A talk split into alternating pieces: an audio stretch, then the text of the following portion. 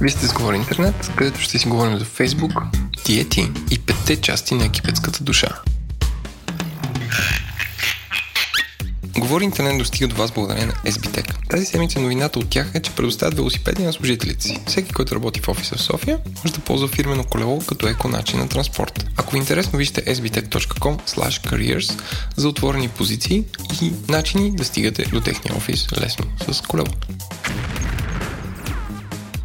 SiteGround подкрепя Говори Интернет. Също така, SiteGround си търсят бранд менеджер вече втора седмица и аз не знам как не са си намерили до сега. Ако имате опит в маркетирането на компания, мисля, че това е вашето място. Най-интересно е, че като говоря с приятели в офиса в SiteGround, те не работят в петък следоват и всички си тръгват някъде към 3 или по-рано. И това с деня на майстора е фирмена политика. Представете ли си? За повече информация вижте обявите за работа на jobs.siteground.bg. Този подкаст достига до вас благодарение на Digimark. Digimark е симпатична компания за разработка на мобилен софтуер. Изключително горди са от специфичния си процес за реализация на проекти, който почва от консултация и завършва с маркетиране на готовия продукт. Digimark са първите богове на шоуто, което е супер показателно за това, че са яка и напредничава компания, защото рекламират в подкасти. Може да научите повече за тях на digimark.co. Пише с C. Здравейте! Вие сте с Говори Интернет. И Владо, преди да започнем, мисля, че трябва да започнем с един дисклемер, че абсолютно всичко в този подкаст е продуктово позициониране и реклама. Защо? Ами във връзка с разразилия се скандал относно рекламата на хазарт. А, в чата на Говори Интернет бе споделен някакъв статус на някакъв гражданин, който се възмущава от а, продуктовото позициониране на, на цигари Falcon, в случая с Николета Озанова, която има някакви милиарди фолуари. И трябва да вземем една трябва да вземем стрикни мерки относно това, за което говорим в това предаване, да има отпред такава как се хеш или някаква някакъв аудиолейбъл, в който да казваме кое е продуктово позициониране, кое не. И според трябва да кажем, че всичко е продуктово позициониране. И хората са наясно. Особено рубриката Какво си купих и окей. Тя е продуктово репозициониране. Така е. Да. Продукти, които хората не са чували, ги позиционираме при тяхното внимание. Което може да отвори на тема за един цял нов епизод относно как държавата може да регулира и трябва ли да регулира, когато Николета Озанова е взела ни пари и е хързунала някъде една котия цигари. И как това влияе на децата и как Гери Никол прави същото и как трябва ли да това да се регулира и може ли изобщо да се регулира и трябва ли да се регулира? Най-вероятно, да знам. Трябва, не трябва. Аз... Кои сме ние да кажем такова нещо? Ние сме инфлуенсъри, бе. да.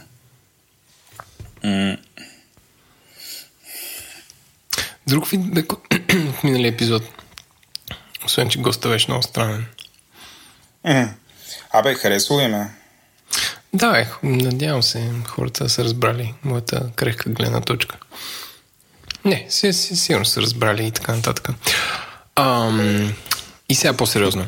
Вие сте с Говори Интернет. Имаме супер интересен гост този брой. А той се казва Михаил и е креатив директор на Ubisoft, едно студио, което прави игри и те са много големи игри. Assassin's Creed, мисля, че е тяхна, който имаше скоро и филм.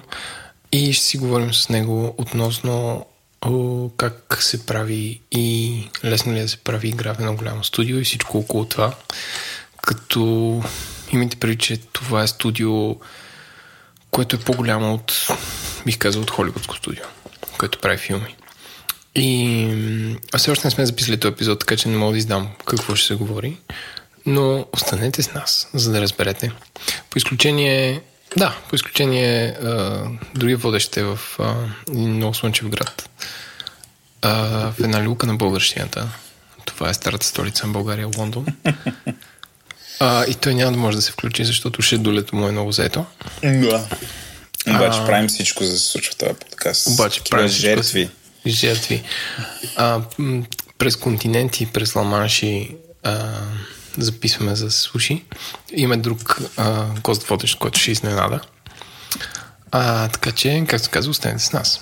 И мисля, че е време да преминем към най-важното, а именно интернет новина на седмицата. Аз имам само една новина, Еленко. Казвай. Бързо мине. Ами... Ти знаеш аз колко се вълнувам за Network Neutrality. Знам, и аз се вълнувам. И, и си спомняш колко много го дебатирахме само преди няколко месеца, когато а, мисля, FCC а, гласува а, то да отпадне. Тоест, републиканците, нали, моята теза е, че републиканците се поддадоха на корпоративното лобиране и решиха да, а, да променят мрежовата неутралност а, в посока на това е определени сайтове да могат да се зареждат по-бързо, ако си плащат, разбира се. И надълго и широко говорихме, че това е лошо. Нали така? А, да. Това, което се случи обаче е, че има някаква надежда в тунела, защото Американският сенат отказа да гласува това и да го потвърди.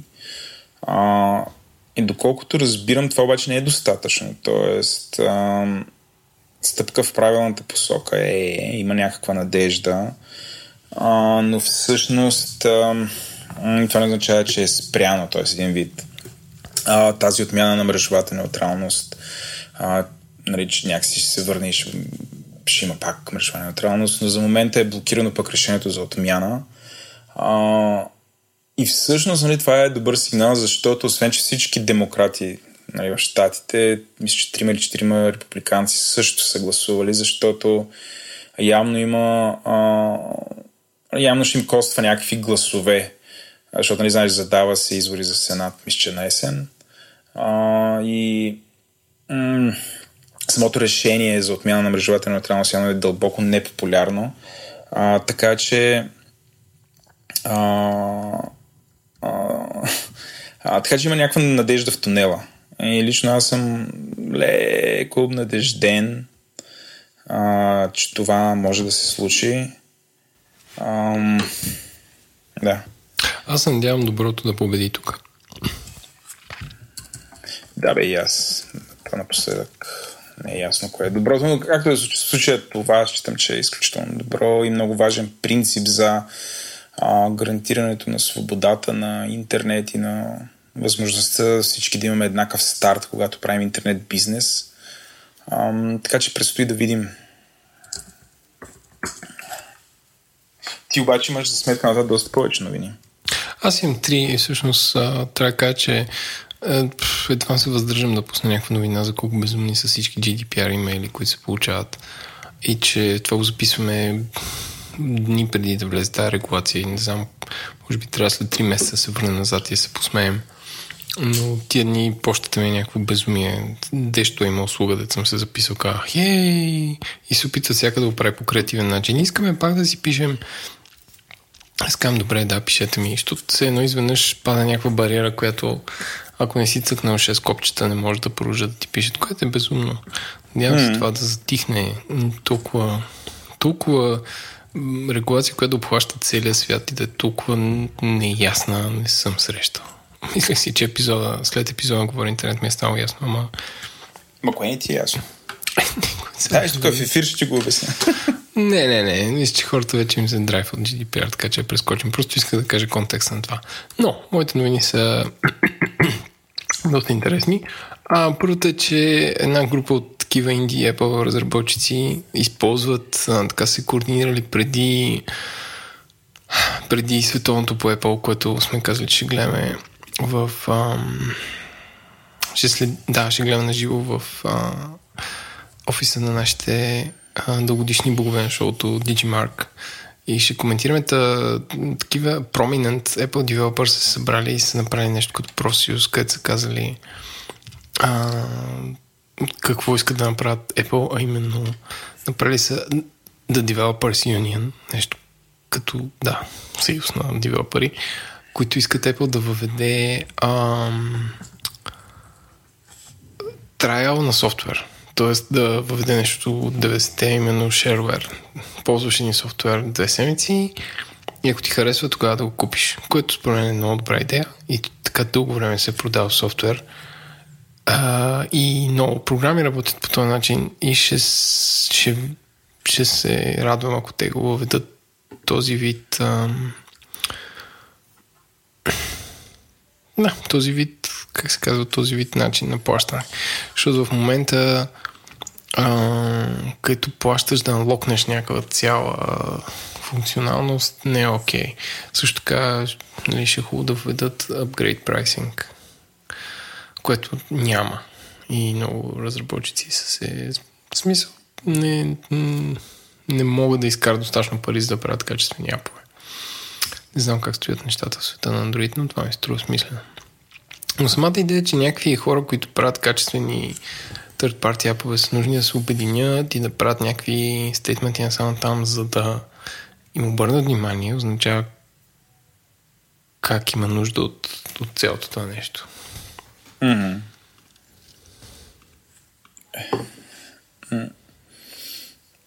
В интерес на истината съм впечатлен, че точно пък на Apple. Що?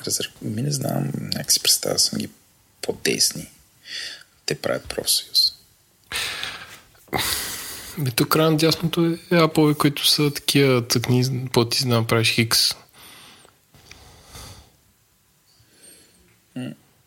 Да.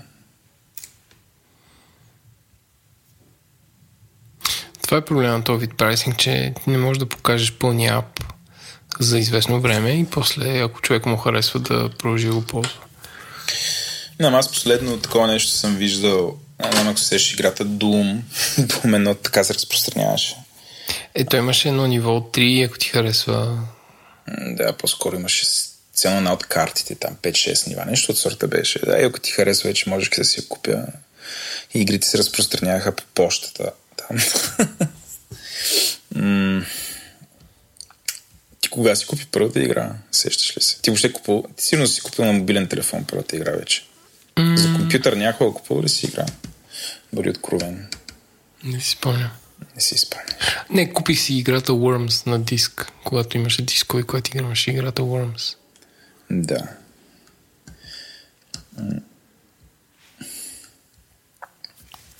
Аз чак когато имах Steam, вече почнах да си купувам игри. Но мисля, че съм изкупил назад във времето толкова много игри, с които да компенсирам. Аз мисля, че ти го бяха разказвал това. Да, ти, ти събираш да. игри, което ми е направи много да. впечатление. Имаш над 100 или какво? Как бе? Над 400 са вече. Събирам... нещата за девелоперите. да, да. Е, той има 4-5 хиляди игри на Steam, така че аз, моите 10%. Но разбира се, огромна част са буклуци. Не от това, което си купувам. Да, аз съм някакъв такъв колекционирам колекционирам много красиви игри. Имам и бая буклуци, които просто са купени, защото са били част от някакъв пакет или нещо сорта, но никой не, възнамерява Но, да, абе, в Окадо нещо да се е случвало. Както каза Букуци. да. А, да, интересно. Значи, ам, британската фирма Окадо, които са много известни в Британия и не са много известни тук, освен че имат офис тук, имат разработчици, а, се саешва с американската фирма Крюгер, които пак не са много известни тук. Моята котка откри един нов кашон и това е лудница. Не знам ли си чува. А, но това се говори като първият такъв по-интересен отпор на Амазон, които абсолютно доминират в автоматизираните складове. А всъщност на оказа технологията за складове е доста интересна, защото те реално са патентовали и си измислени роботи, които бродят над... А, не е робот, който ходи и взема продукти, а има различни роботи, които носят различни продукти и ги дропват в кутийки. А, което подпомага много шопинга и всъщност реално никой не е кракнал а, как да стане пазаруването, защото реално как да как да как, нали, онлайн ритейла е много трудно нещо заради това, че в най-добрия случай някой човек трябва да ходи да ти направи поръчката, което е много скъпо. И всички се опитват да го измислят това, как роботите могат да го правят и то по-бързо от хора и по-ефтино, което не е никак лесно. Така да е интересно, ако следите това, че Amazon купи Whole Foods и са онлайн ритейлър, който има офлайн присъствие. А, е интересно да видите какво става и от другата страна, доколкото тя може да съществува. Котът ти им чу, че откри някаква боксова кръшва. Не, човек има някакъв страхотен кашон просто и това е... това за нея е като един нов свят. По-добро от секс. По-добро от секс. За кастрирана котка. И кашона върши работа. Да. Има някакво готино видео с някакъв мустакат човек. Е, то, то са някаква емисия на новини. По-нататък им е Доналд Тръмп, защото това е от сайта Reuters. Ага, да, да. In other news, като казах Reuters и Доналд Тръмп, а, две тъжни новини за Фейсбук. Казва, че са изтрили 1 милиард акаунта фалшиви. Да. 1,3 милиарда последните 6 месеца, което означава, че всеки може да си направи акаунт в Facebook или толкова са фокусирани върху user growth, че въобще не, въобще не мислят какво става. Това е едното. И второто е, че според данните за употреба, а, а скандала от Кембридж Аналитика не е имал абсолютно никакъв ефект. Тоест хората реваха, реваха и всяко. Слушаха го човека в Конгреса и абсолютно нищо. Е, той е по-скоро спечели там, мисля, че доста добре се защити. Въпреки, че говори общи приказки на то на нивото на тия въпроси. Да, въпросите бяха зле, но...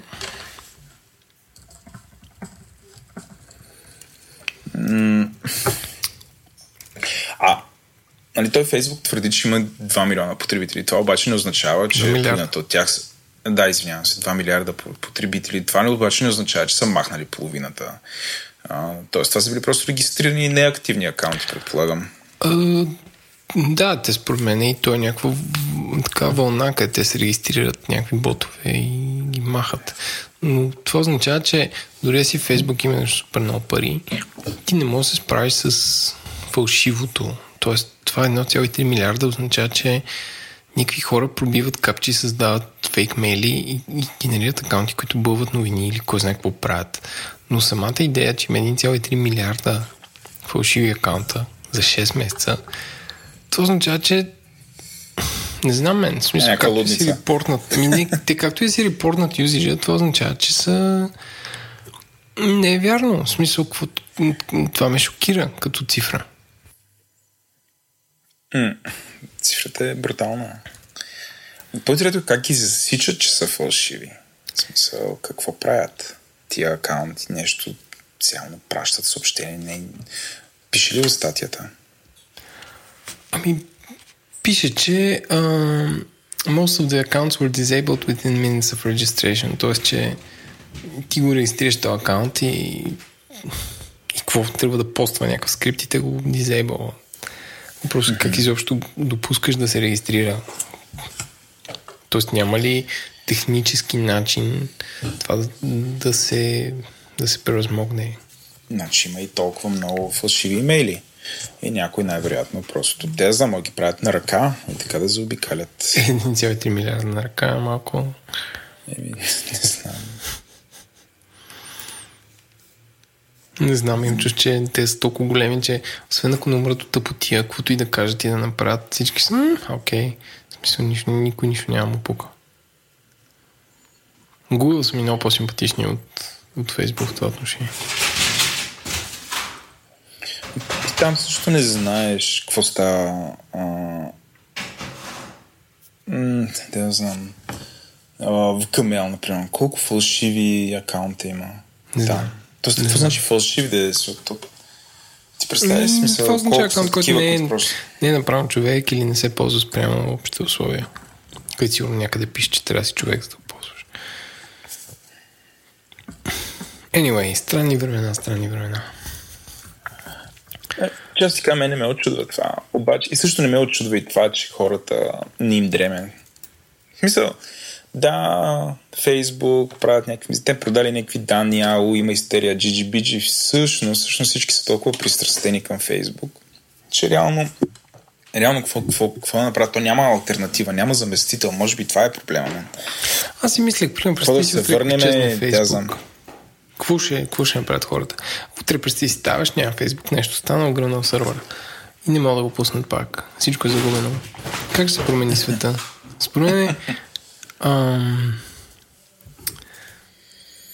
според мен ще за 3 дни ще има някаква мрежа и хората ще, примерно, се насочат към Twitter или нещо такова и някакси ще се балансира. Ам... Не знам. Ух, извинявам се, отивам да успокоя една котка. Не, тя май се успокои. Ам, извинявам се на нашите слушатели, но този кашон просто я водява. Така да, ето, пръсти си свят, който отренява Фейсбук. Ми не мога. Тоест мога, обаче някакси не може, не, не мисля, че света ще се върне така назад. Нито мисля, че те зависят от един сървър, просто може би може трябва някакви направи закон или нещо от сорта. Какво ще е нещото според теб, което ще убие това нещо? Традиционната, традиционната социална мрежа. Очевидно няма да е някакви privacy concerns. Очевидно хората не ги е без това. Ами... Аз Фейсбук за мен сме като някакъв Microsoft през 90-те. Ние можем всичко. Може правим какво си искаме. И всъщност тя ги уби мобилния телефон, не толкова Linux или някаква друга операционна система. Нали, какво ще е нещото? Според мен трябва да е нещо на ниво ом, такова умствено се свърза с други хора. Нали, няма да казвам AR, ама, ама нещо такова ще, ще да е. От друга страна, те толкова бързо изкупуват някакви нови ам, апове, които наподобяват поне малко тяхната функционалност, че не знам. Тоест, те като се появи нещо да. ново и те хап, защото те следят, нали, пускахме на новина тук, че те следят кой ползва нали, такива upcoming social networks и някой като набере много скорост, те хоп, веднага го купуват. Ами, аз не мисля, че ние... Не мисля, че това, което в момента, което би убило Фейсбук, в момента го има и може да бъде видяно. Сега, може би е именно това е, че най-вероятно няма да... Как ти кажа? А, много си прав, че Microsoft ги уби най-неочакваното. Не, че са убити, те са си там. Нали, но а просто това, което ги извади да бъдат от водещата позиция, нали, по-скоро ги направи и релевантни, беше нещо, което 7-8 години преди това ние абсолютно не, не можехме да кажем, че то ще бъде. Нали? Някакси mm. си представихме, че ще е Linux или Apple, някакси просто ще се възроди и поне ще е по-качествено. Нали, ма Apple, разбира се, едно Mac а, и, и, и от, през, от тук ще дойдем всъщност нещата дойдоха от те да случиха се по съвсем неочакван за нас начин, нали, което само доказва, че ако има някой, който твърди, че знае какво става на технологиите и може да направи предсказания за следващите 5 години, 2 години, ако мене ме питаш една година, може да трябва да бъде бит с камъни, защото той лъже. Нали, много е трудно да се каже такова нещо. Нали, всичко, което казваме, може да е нали, най- в най-добри случай спекулация. Според мен това, което нали, моята спекулация по темата е а,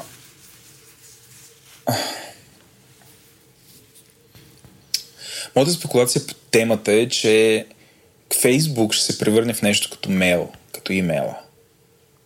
А, за младите хора. Тоест, то е нещо, което го имаш, обаче реално, реално не, не знаеш за какво ти е нали, в момента гледам хората какво правят там. В смисъл, има, има хора, които са... А... Ползва се за връзка бърза. Тоест, аз има, имайки... споделят си все още някакви статии, чатят си, нали, такъв тип неща. Това да, но леко новините намаляха. Това дето те промениха алгоритъма. Другото нещо, което ме много ме шокира, че примерно, организирайки събития, че някаква огромна част от хората предпочитат да пишат на Фейсбук, на страницата на бегач и това е много по-трудно, чисто като оверхед, като време да се портваш тези хора, защото това са най-често някакви млади хора, не че им против моите хора.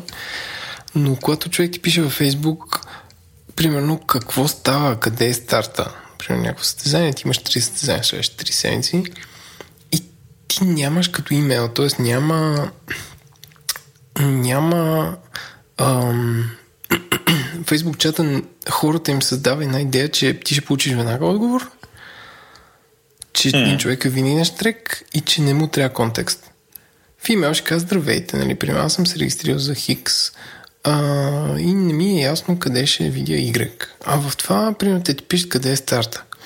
И ти трябва да зададеш 16 уточнящи въпроса на този човек да, му, да, да, да се опита да представи някакъв контекст на въпроса си. Ам, и тази комуникация, може би аз съм някакъв стар вече, но е много трудна. И, аз съм въвел така политика на всички Фейсбук съобщения има аутореспондери. Някой като напише, казва, здравейте, пишете ни имейл. Защото като ти пише имейл, хората са по дори през мобилен телефон са по-обстоятелствени, може да му видиш мейла, може да видиш за кое е регистриран и да, да получиш поне малко информация за човека, който ти пише. А така ти пишат през Фейсбук някой, който името му е Сашо Килара, нали, защото много хора използват прякори във Фейсбук. И е безумно, т.е. имаш чуш, че всеки съпорт трет е м- някаква загуба на време. Но да, факт е, че някакви хора го вземат, мислят като заместител на имейл, което надявам се да не се превърне в това. Ми, то anyway, е всъщност. Не знам, дано, значи... дано да не е да, бе, стана много такъв а, неясен. Според мен хубавите неща са, че всъщност младите хора не разбират за кое е Фейсбук. И те си намират някакви техни форми на комуникация, различни нали, от това, което е, е Фейсбук в момента, което им дава. Фейсбук се опитва, нали, ти каза, той изкупува някакви неща или другото, което е абсолютно безсрамно редизайнва някакви негови асети да приличат или да са много сходни с тези, които са супер популярни в момента нали, на времето така крипъл на Twitter, сега нали, дизайна на Instagram, за да пасва на Snapchat, нали, нали, в смисъл, имаш ли нещо такова? Е, там сторите ли бяха... Snapchat ли? Да, не, нещо бяха изимитирали от Snapchat. А... А, не, то едно към едно отканаха сторитата от Snapchat. Сторите, да. Нали, не си измислям. Да, правят го това нещо, но това не означава, че ти ако изимитираш функционалността, всъщност а, м- печелиш а, лоялността на точно този тип хора. И това, че нали, ти чели сме няколко пъти анализи на темата, как всъщност Фейсбук супер много се притеснява за това, че губи популярност сред младите хора и всъщност един вид в дългосрочен план застарява. Това няма да стане така цак, но все пак тренда е такъв. И а, нали, като се замислиш, той и с Microsoft беше така. Нали, ние като бяхме малки, това, това беше, това беше, нямаше нещо друго. И малко по малко започва да губи релевантност. Най-вероятно и тук ще е нещо такова. Ще има сигурно някакви събития, които ще променят някакси по, по-драматично, нали, ще ускорят този тренд. Ние не ги знаем какви са. Ние не ги знаем какви са и предстои да ги видим. Но със сигурност след 10 години Facebook няма да е това, което е в момента, нито Google ще е това, което е в момента. Ще има някакви други. Топ 3 най-вероятно ще бъдат други. За Apple не се съмнявам, че е там. Виждаш? Това съм по-голям оптимист за Apple, отколкото за Google. Mm. А какво мислиш за напоследък има някакви такива ам... такова възригват някакви мислители да се разделят големите компании? Примерно Фейсбук, да, Инстаграм да отделно. Тоест да, да правят това, което на времето Сори, тук става някакъв философски разговор, но това, което на времето, примерно, там Европейската комисия осъди Microsoft браузъра да не върви с операционната система. Mm. Което in the long term все пак, ако трябва да съм адвокат на дявола, все пак 2018 се доказа, че няма как браузъра да ти е отделен от операционна система. Най-добрият браузър на iOS е Safari. Най-добрият браузър на Android вероятно е вградения Chrome или как се казва там, много се каже интернет. А, най-добрият браузър за Windows не е Microsoft Edge или Microsoft да, Internet Explorer. Сега, ако гледаме нещата отгоре, не е ползваната операционна система Android, вероятно. Да, да, да. В смисъл сега, сега тук да се застрелям и сам в кръка. Аз не мисля, че всъщност Internet Explorer не е най-популярният браузър заради регулацията на Европейската комисия върху не Microsoft казвам, че е заради друго. Не казвам, а, аз себе си застрелвам. Аз го, аз го да. казах един вид преди малко. Обратното е. М- често ти кажа, ще ми питаш какво мисля за такива форми на регулация. Мисля, че нямат ефект. Освен ако примерно не се осъди, че, да я знам, че някакси Фейсбук има монополно положение, Фейсбук и Google имат монополно положение, трябва да бъдат разцепени на отделни малки фирми, нали, с което да крипълнат на практика синергията и крос промоушена, който те имат. Нещо от сорта. А, нали, по този начин да ги подсекат и ограничат, а, за да не може Фейсбук, примерно, да насочва, като се взе нещо ново, да насочва някаква огромна аудитория. А, ние няколко пъти сме си говорили, че и двете компании действат като някаква форма на рак. Тоест, те...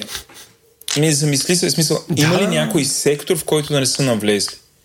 Или да не се опитва да навлязат? Наскоро обсъждахме как а, а, Фейсбук на практика атакува Craigslist и всички подобни eBay, всеки кой, всички този вид бизнес, където хората и продават а, неща втора ръка. А, нали, дали му е малко това, което има в момента, не му е. Дали му е достатъчно, не. Тоест просто просто няма край това нещо. И те а, няма скруполи, в които един, един вид, докато целият сега веб, това, което ние наричаме веб, не се превърне в Фейсбук, нали, няма, да няма нещо друго, нали, те няма да, няма да престанат. Дали това е добро за мрежата? Не, не е. Нали, това е на практика е монополизъм. В смисъл, имаш един играч, който ти продава всички услуги може прави каквото си иска. А, и това е проблем, това е много голям проблем. Дали, дали това трябва да бъде решено чрез регулация и нали, антимонополни действия, не мога да кажа, не, не съм юрист. Не знам дали би имало ефект. А, дали... Да, това са такива въпроси, които ми е трудно. Вторият на мисли друг... А, две тъжни, виж колко си поговорихме. Ай, минем към експлейнера на Бойчев, какво ще кажеш? Така те ни възбужда добре да чуем какво ще ни обяснят тази седмица. Айде, бе, да кажете нещо. Експлейнерът на Бойчев. Здравейте, здравейте и тази седмица с експлейнера на Бойчев и господин Николай. Здравейте. Тази седмица ще говорим за нещо, което беше голям хит през 2017 година в този подкаст, но тъй като всички сме като едноклетъчни амеби и помниме толкова, колкото а, за последно се изказал Таско Ерменко във Фейсбук и сме забравили. ще говорим за електрически четки за зъби. Нещо, което и двамата с Бойче използваме. Така е, защото сме стари хора. Николай, ти каква четка за зъби ползваш? Sonicare на Филипс. Аз ползвам Oral B на Браун. Бочев, ще разкажем ли на хората как, как функционират тези четки и защо ги използваме? Искам, искам преди всичко да започна с това че ако хората имат усещане а, и се чудят коя от двете четки да изберат, защото някъде са чели, че едната е пълен буклук, а другата е, е още по-голям буклук, а пък първата е най-добрата, а пък втората е ултра по-голямата.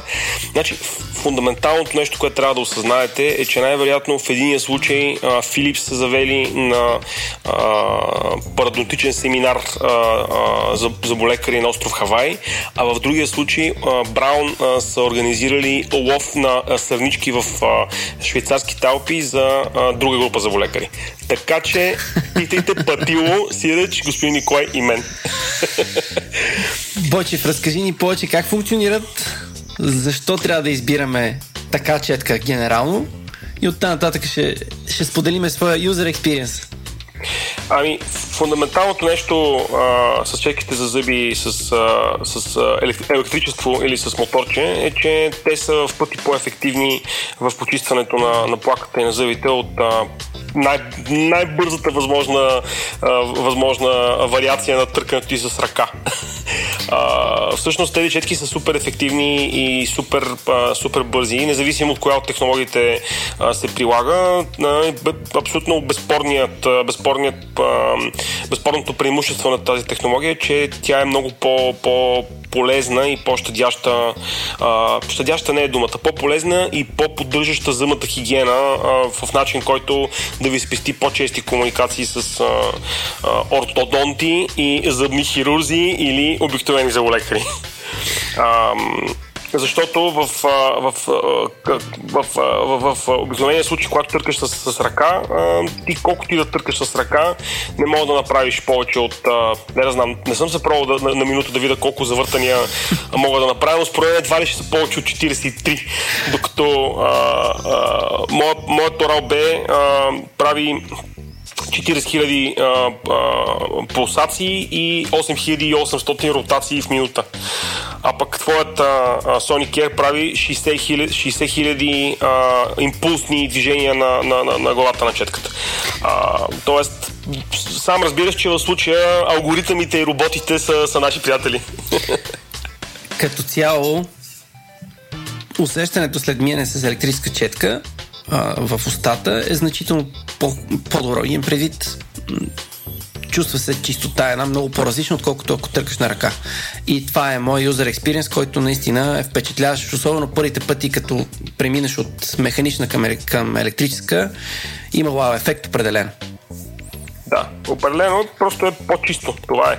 И също така, ако, ако се чудите днес дали да купите а, ново лего на децата си или а, а, моторизирана автономна китайска количка с голяма батерия, с която той да ходи в парка да се, да се блъска с други дечица, или да му купите електрическа четка за зъби, или да и купите, а, по-добре купете и, и му купете електрическа четка за зъби. А, значително по-полезно е в, в дългосрочен план. Сега, особеностите на двете технологии, че както казахме в един случай при Oral-B имаме технология на ротационен, ротационен принцип, т.е. въртяща се глава, патентована от а, а, инженерите на Браун, в който а, всъщност в, в, в, в, в, реално, в реално време, в минута главата извършва тези около 8800-9000 ротации а, и чрез това бързо движение всъщност действа като метличка, с някаква светкавично бърза метличка и почиства, почиства зъбите от, от замърсявания. В другата технология на, на Sonic Care говориме за за а, използване на, на, на, на, на, на, на, на, на, звукови вибрации, би ги нарекал, защото не е ултразвук. Ултразвуковите четки са един съвсем друг сегмент, а, при което всъщност чрез, а, чрез този а, а, звуков импулс нали, се, се, се отстранява плаката от, и от, от, от, от, от повърхността на, на емайла. А, сега, и двете четки в крайна сметка са, са супер чисти. Разликите са, че а, м- ротационните четки, т.е. Oral бетата, произволен техен модел, а, са, м- както биха казали някои специалисти, по-агресивни към вен, венците. Тоест, ако, ако сте стари, а, имате първи признаци на парадонтит или там парадонтоза, аз не, никога не правя разликата между двете. Ма едното е, едното е по-късен етап на, на другото. И фипростини. да. Но ако имате, имате, имате първи, първи наченки на, на кървене в устата, най-вероятно Бето може би ще ви накара да не се чувствате толкова комфортно. Докато а, Sonic Air всъщност е доста по, по, по-мил към, към, към месото на венците. Бойчев, ти защо избра Орал, бе? Защото по две причини. първата беше, че исках да си купя четка за зъби с бутут. Аз съм Бойчев и съм стар тук, и тук, си купувам... Тук, тук ще те парирам. Филипс четките също имат бутут. И те са открили тази технология. Да, но другата причина, поради която исках да си купа uh, четка с бутут на B, uh, беше цената, uh, защото фундаментално Sonic Air е по-скъп. Uh, Oral B за, може да си купиш Oral B четка за зъби и за, за под... Uh, сега по последен спомен най-ефтините модели, които са с такива батерии, те са мисля, по 20 лева. Uh, първите модели с акумулатори, т.е. извиняй, първите модели, в смисъл тези, които са за, за цената на, на, на модел на Oral без акумулатор започва мисля, че някъде от около, от около 100 лева.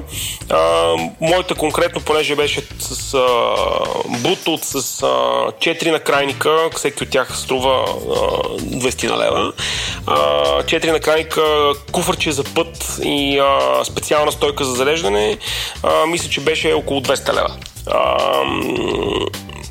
Sony керите започват от 200 и това ми се стори а, в смисъла на, на, моята, на, на моята любознателност, ми се стори малко прекалително. и затова реших, че, затова реших, че ще се опитам първо с, с ефтиното, после ще видя дали няма да апгрейдна към, към по-скъпия модел. Сега, абсолютно съм съгласен, че Sony Care е по-скъп, но Ако следите Амазон изкъсо, много често може да попаднете на много добри оферти. В случая, когато купувах моята четка, успях да купа на цената на една две. Е, това което е добре. е буквално 50% надолу. А, И е реално добре. цената е 150 лева на четката излезе на 150 лева едната. Тоест, Което, да, ти си платил, гру- грубо си платил колкото аз платих за, за моето Орал-Б, точно така. което е супер. Разбира се, няма Bluetooth, но в крайна сметка живее без Bluetooth. Николай сега ще ти направя най-страшното признание. То бутут е пълен бу- бушит. това е, това е най-безмисленият, най-безмисленият смарт девайс, който съм притежавал в живота си. А, защото този бутут трябва да ни напомня през телефона, че може би е време да си измия зъбите. Прави ли А, то го прави Николай, обаче разбираш и проблема е другаде. Проблема е, че телефона, обикновено като си мия зъбите, е някъде в другата стая. В смисъл не си нося да, да си оставя туалетната върху туалетното биде, защото искам да си измия зъбите с телефона. В Смисъл, тези хора са, как да кажа, това са такива като инженери завършили а, а, факултета по автоматизация на техническия университет София, разбираш ли? Не, пардон, ВМИ Ленин са завършили тия граждани. Смисъл, те са го направили, защото са могли, разбираш ли? Смисъл, това е, това е толкова малоумно, че аз направо понякога нощем си плача тихо, защо си излага да си купя тоя, тоя, тази измислица. Всичко останало обаче на четката е супер. Смисъл, Е, много значи съм доволен, защото да, много съм доволен, защото наистина е много ефективна. Сега, това, което е другото, което ме побърква в Oral-B и което би било шоу-стопър, дали, дали да си купя следващ модел, когато тази се, се прецака, защото тази ще се прецака с това, което ще ви кажа в момента. А, м, Oral-B е, м, в а, 95% от моделите си използват никел-метал батерии. Никел-метал батерии, а, скъпи слушатели, за тези от вас, които не са завършили автоматизация в Еми Ленин, са стари, старата технология на батериите, които имат така наречения memory ефект, т.е. ако не ги разреждате напълно, а ги дозареждате, в един момент батерията чисто и просто се прецаква. Сега, аз си разреждам батерията напълно, защото имам бели коси, имам, имам приятели завършили в Ленин, обаче а, това е доста досадно. В смисъл, всички, мисля, мисля, че всичките модели на Sonic Air, поправи ме ако бъркам тук, а, са с, с литиево-ионни батерии, което означава, че може да си ги зареждате по всяко време, т.е. винаги имате добре заредена четка за зъби. Не съм сигурен дали използват точно тази технология. Най-вероятно е така. Хващаше ме леко неподготвен, но само ще кажа, че вече имаме една сменена четка Philips. Вау. Да, т.е. качеството не е гарантирано заради марката. А какво се щупи? А, нещо в механизма. Почна а, бръмчи, движи се мотора, но спря да чисти. Тоест, а, нещо, нещо някаква механична част. А, За щастие, а, милите хора от Philips в Германия ми изпратиха нова. Добре, сега е може момента да кажем, че във всеки момент, който Sony Air ви се струва скъп, винаги може да проверите а, глобалните китайски търговци и да установите, че пулсиращата технология е овладяна от китайските инженери и се предлагат, предлагат се альтернативи на цена 20 до 25 лева. Сега, с обикновени батерии работят тия четки, т.е. Нали, биха имали същите слабости като Oral Beto, но от друга страна... А, Винаги може да сложите проба- зареждащи батерии в тази обикновена четка. Точно така. И цената на проба ще бъде толкова, толкова по, по-ниска. А, така че всъщност в резюме мога да кажа, че а, голямото предимство на, на Philipsите е тези така наречени допълнителни екстри. Тоест, че просто си имат малко по- по-помислени са като девайси в контекста на 21 век. Нали? А, защото аз съм изхвърлил, преди да притежавам този кютюк с Bluetooth, съм изхвърлил някъде, може би, 4 или 5 а, а, Oral B четки, които съм си купувал през последните 15 години. А, защото те винаги се чупят по някакъв тъп начин заради нещо недомислено на ниво пластмаса или, а, или корпус. А, значи, ако исках да сме на батериите, задължително ми се прецакваше капачето на батериите, защото аз началото ползвах модел с, с обикновени батерии. Просто се чупеше. То не, в смисъл, в момента, в който свършат батериите, все едно си купил еднократна четка, чет, еднократна четка за зъби за 20 лева. Бойчев, добре са го измислили хората. Стимулират Да. си купиш нова. Нали? Мисля, тече инженерното производство и накрая Германия лидер в а, инженеринга на, на стария континент. А, е, гениално е просто. в резюме, Какво може да заключим, Николай? Трябва да си купите всички такива четки. Рано или късно. Не, Да. технологията определено е достигнала някакво ниво, в което чистенето вече е значително се е подобрило. Така че има ефтини альтернативи. Защо не? Аз окоръжавам всички да си купат електрочетка. Крайна сметка това е добре за здравето на, на, на зъбите ви. Ако имате парадонтит, значи вече сте стари, това означава, че сте и богати, така че си купете Sony Care, като господин Николай. И on this bombshell предлагам да приключим за днес. Благодаря ви за вниманието. Мийте зъбите. До скоро! Чао! Какво си купих, окей? Okay? Какво си купи, окей? Аз ли? Да. Еленко, аз съм на 38 години, почти на 39 и за първи път в живота си купих Nike, обувки Nike. Браво. Кой модел? Uh, Nike Air Max. И аз имам Air Max. бе. Бели. С малко черно, т.е. не са чисто бели, но с- това са... Ти Много, знаеш, много дръско. Много дръско. доста дръско е за София, бих казал. Значи, перата се всяка седмица трябва да бъдат изпрани, иначе, иначе просто за нищо не...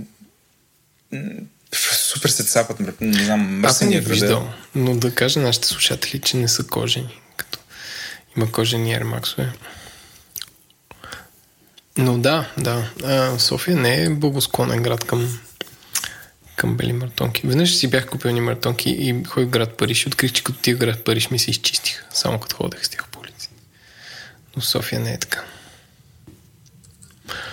Не смяташ ли, аз като един човек със специфично стъпало, не ти ли е плътно между точно на свода? Не ти ли е някакво странно, защото Air Max има такава способност?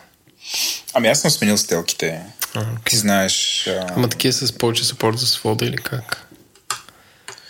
а, м- ами не, точно с те обувки не. Това не са уния дете се пекат. Ами взех на едни шоу, едни шоу, такива ортопедични, които да, имат, между другото имат спортна свода. Имат. Не, Има една пластмаса там, която обаче... Да, да.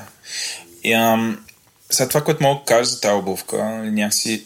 Абе, очаквах да е някаква магическа. Всъщност е обувка. а, не знам, в смисъл, още там, сеща се Майкъл Джордан, носеше такива. След това всички готини в училище имаха такива обувки. Ам, нали, аз никога, никога, никога не съм нали, до, до така степен готините имах такива обувки, че аз никога не съм го желал, т.е. един вид да се отдалеча. И нали, някакси това да имаш, сещаш се, да имаш Рибок имаха, техният гимик беше, че имаше Рибок, Рибок пъмп и се помпаха, Да, а на Nike бяха камерите отдолу. да. Нали, това да имаш такава обувка с камера, и въобще да я носиш с сако, както аз в момента я нося. Тоест, на мен това са ми бизнес обувките. Нали, е много приятно, но отвъд там всъщност е най-обикновена обувка. Дали ми направиха пришки? Абсолютно ми направиха пришки. Дали стават за, нали, за, за такива хора с а, широк а, а, с широко, нали, моята меча лапа долу на кръка, не, не стават. Тоест, ще стават, ако издържите две седмици. Нали. А, а и си взех сравнително голямо дело, 45 номер, нали, да не се решиш, че нещо съм си взел примерно 44 или нещо по-малки от тук. Но вече ги разтъпках и сега са удобни. Сега са удобни. А, другото, което идват с едни такива връзки, а, които са късички. И аз за първи път нося обувки, в които не съм си вързал връзките, Ленко. Не знам, много е приятно.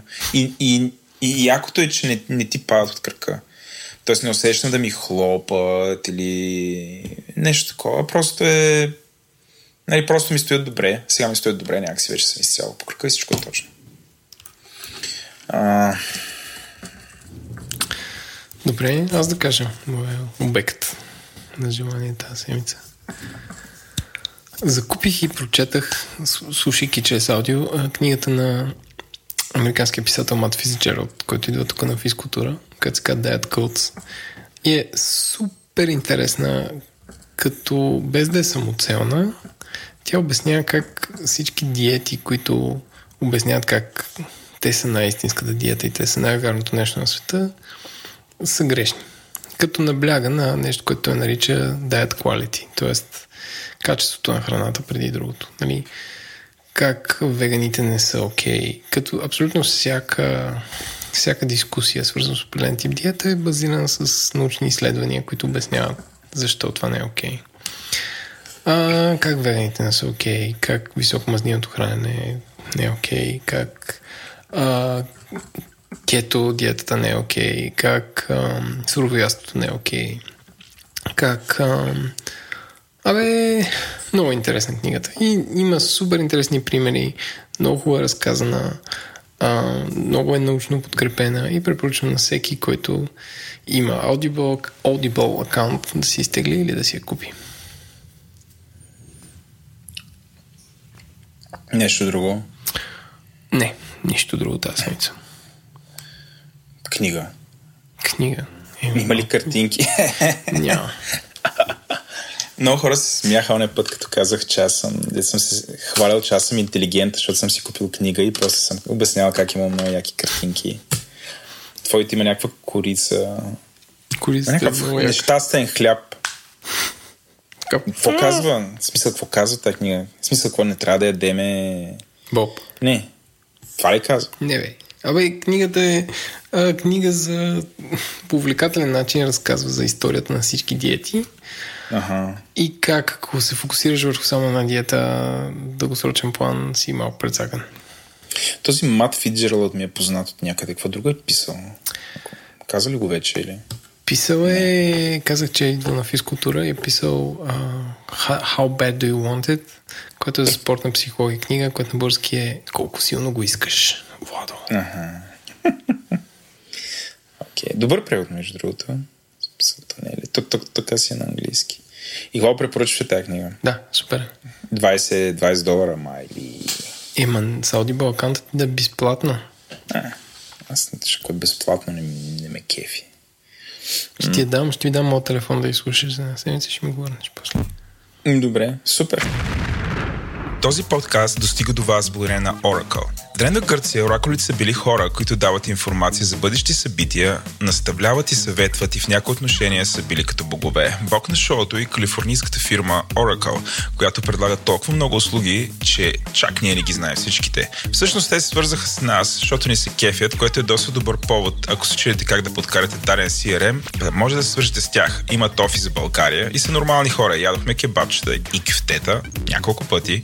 Даже не го стиха в шоуто преди няколко месеца. Ако сте го изпуснали, може да видите епизод 33.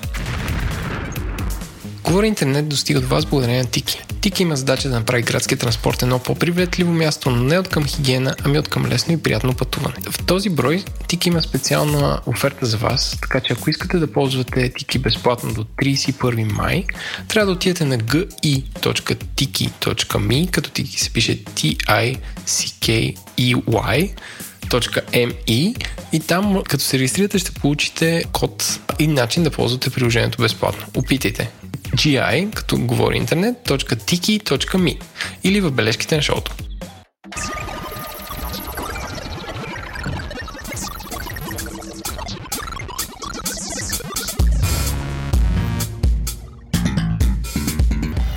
Вече сме в втората част нашето предаване, като има размяна в състава.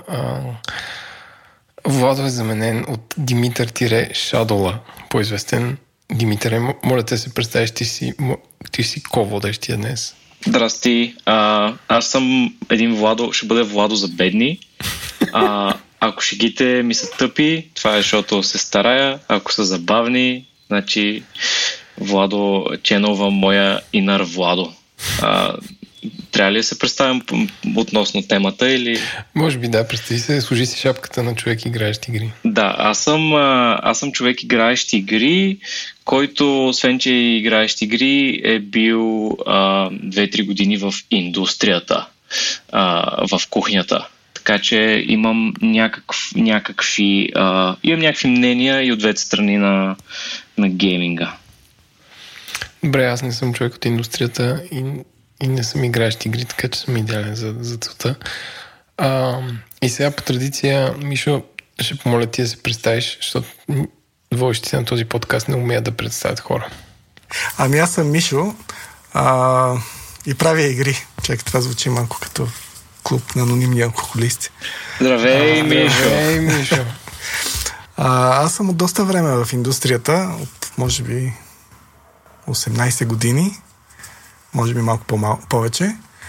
А, и преди това бях програмист, но в един момент реших да сменя а, професията и реално станах креатив директор и в момента работя в Ubisoft София като креатив директор. А колко души е Ubisoft София към днешна дата?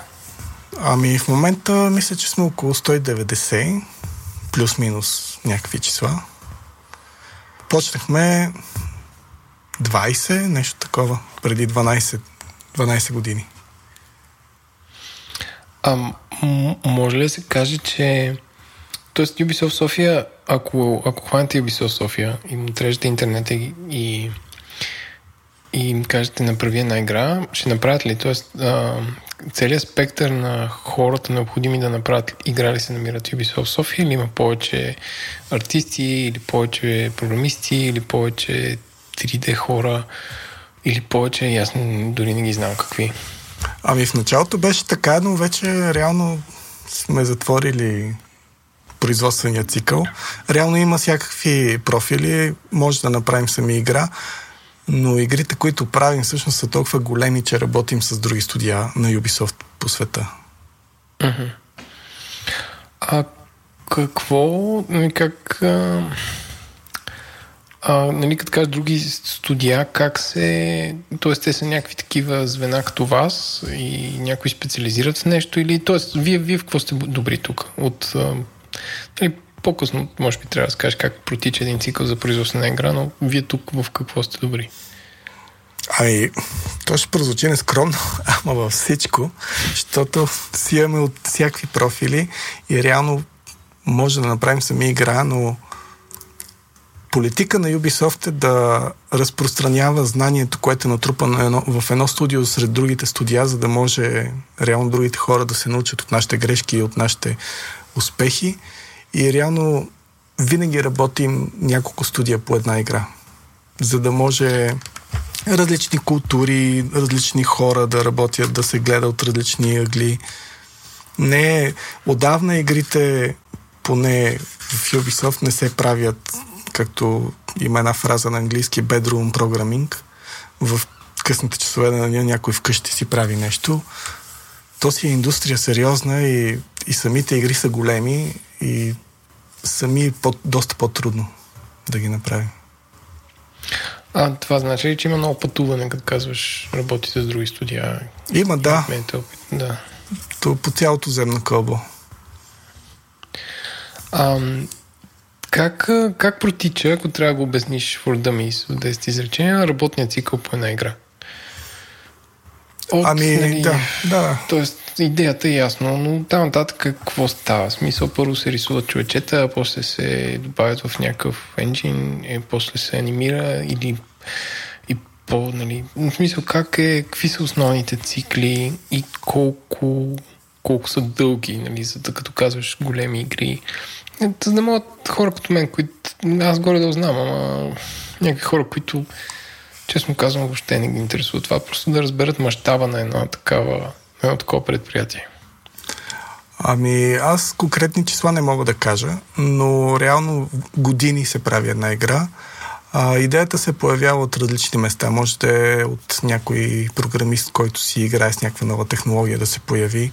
Може да е от всеки реално в студиото може да има някаква искра, която да каже ето, ще направим игра за това или около това. След това има няколко фази, които се в по-малък екип се зачева идеята, доказва се, че е интересна, валидира се от различни звена в headquarters, в нашото студио също така или в което и да било където се прави и след това се влиза в продъкшн и се произвежда. Тя, идеята не е няко... супер конкретна, Ами е нещо живо. То това е очарованието на гейм индустрията. И аз затова съм реално 18 години тук, в самата индустрия на Ubisoft. А, защото идеята живее и се променя и се променя от хората, които работят по нея. Не е някакво само синдикално решение от креатив директора или от продуцента или от арт директора или някой, който иде в екипа.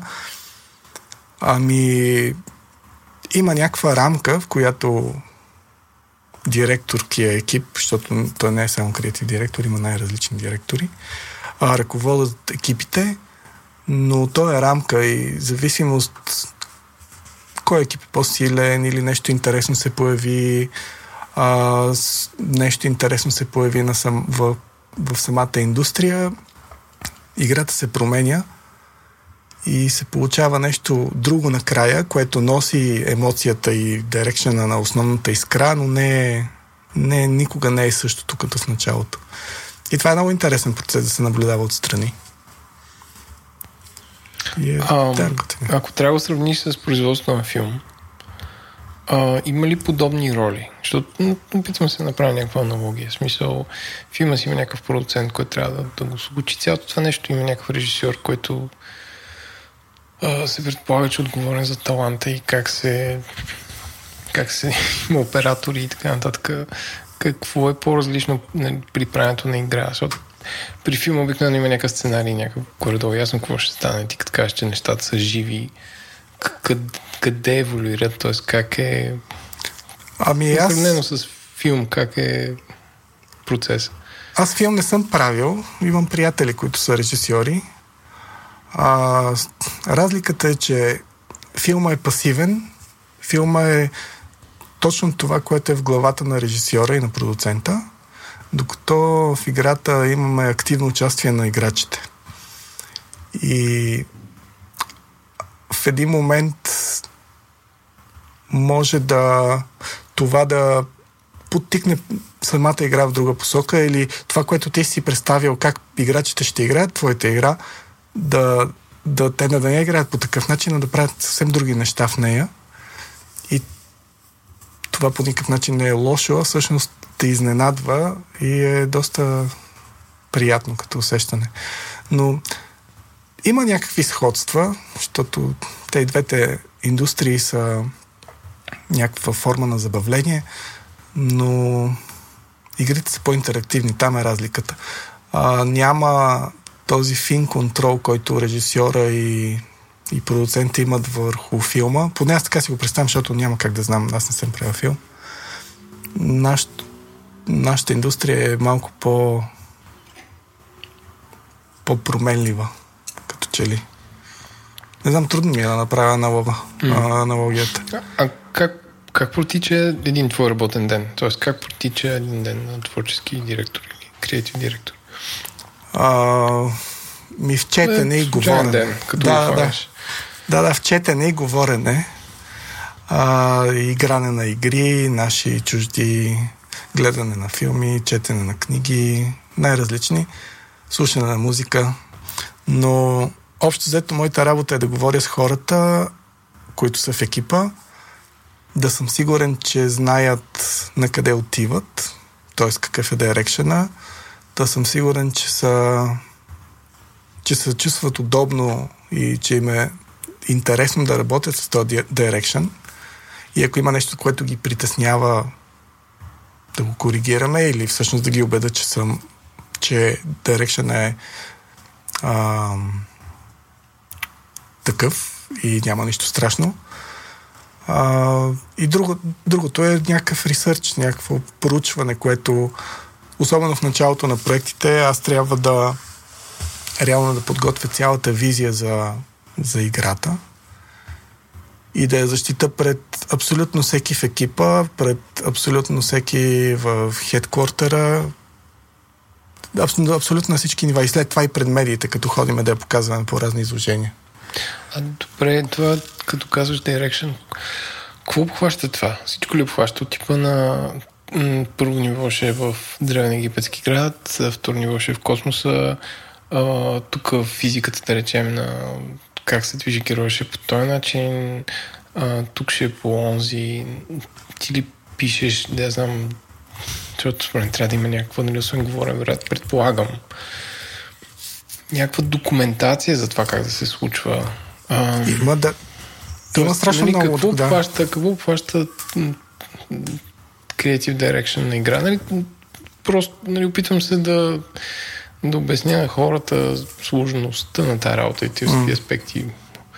Обхваща? Кое е най-странното нещо, например, на което е трябвало да го измислиш, да го насочиш и някой да го направи? Или да, да, да после да обясняваш, що това е така? Кое, като се замислиш? А, не знам дали е странно, но беше. Не, не беше трудно, но си. Беше трудно за мен.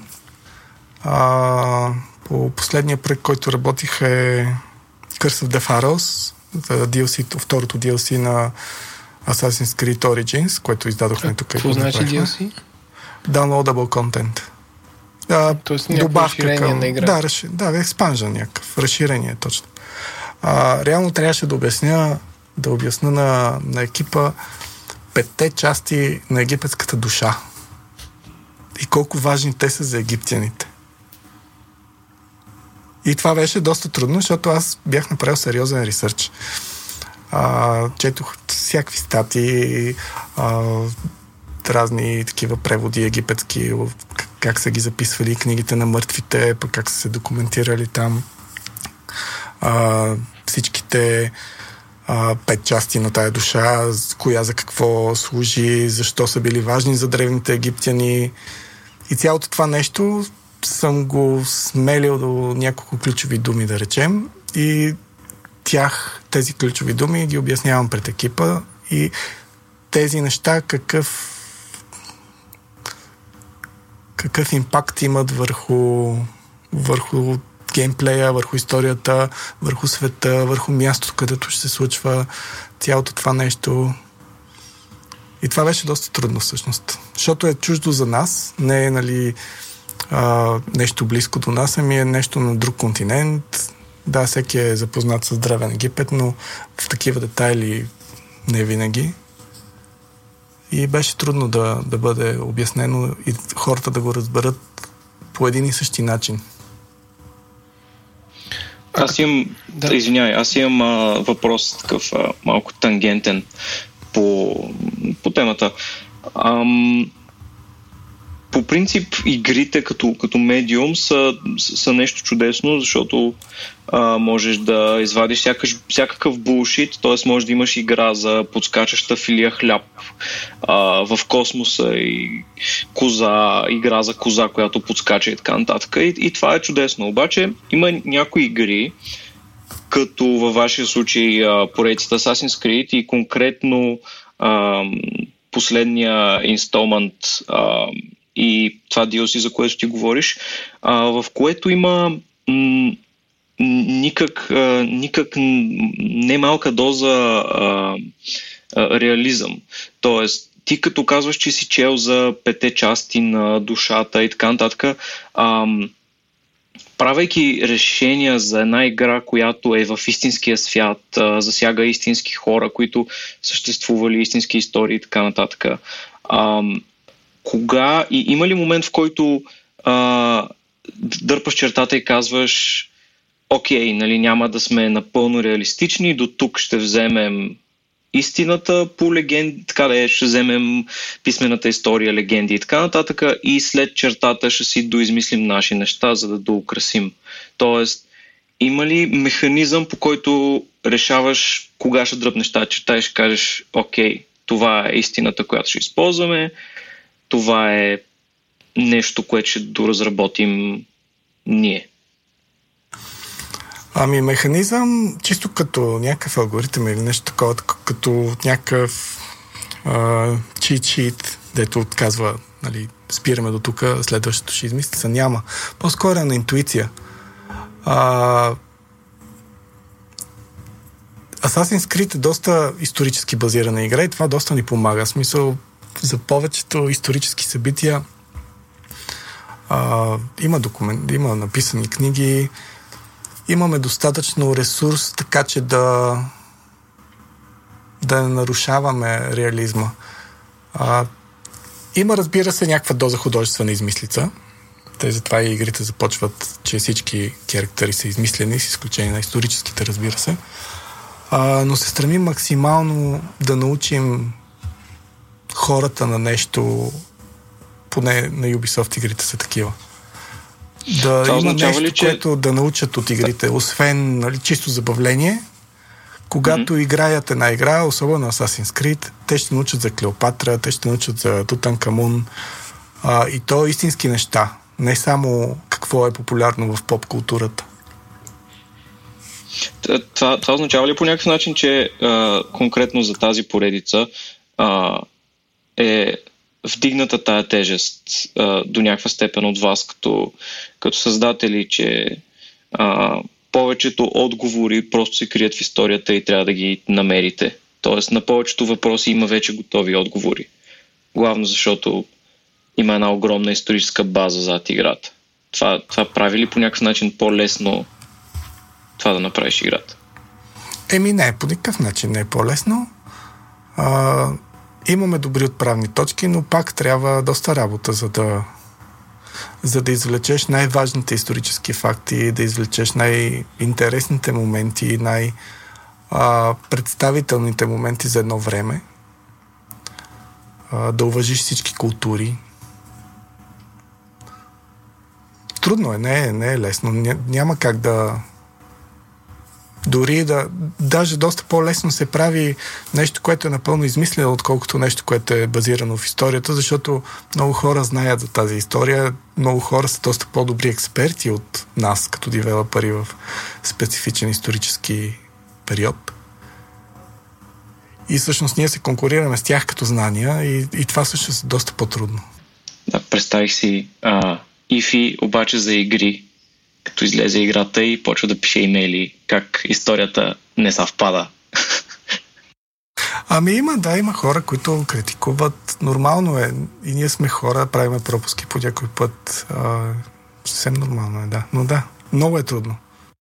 Това ще я кажа, че особено за игрите, където има много ам, как да кажа, според разпалена фен база, за сигурност критиката, ако нещо не е както трябва, което не е толкова дали до там към не е можел да лети или, или някаква историческа точност на Древен Египет, според мен просто като им се размине малко с очаквания на хората а, избухват. Ам, аз обратно към процеса, явно това ме влече.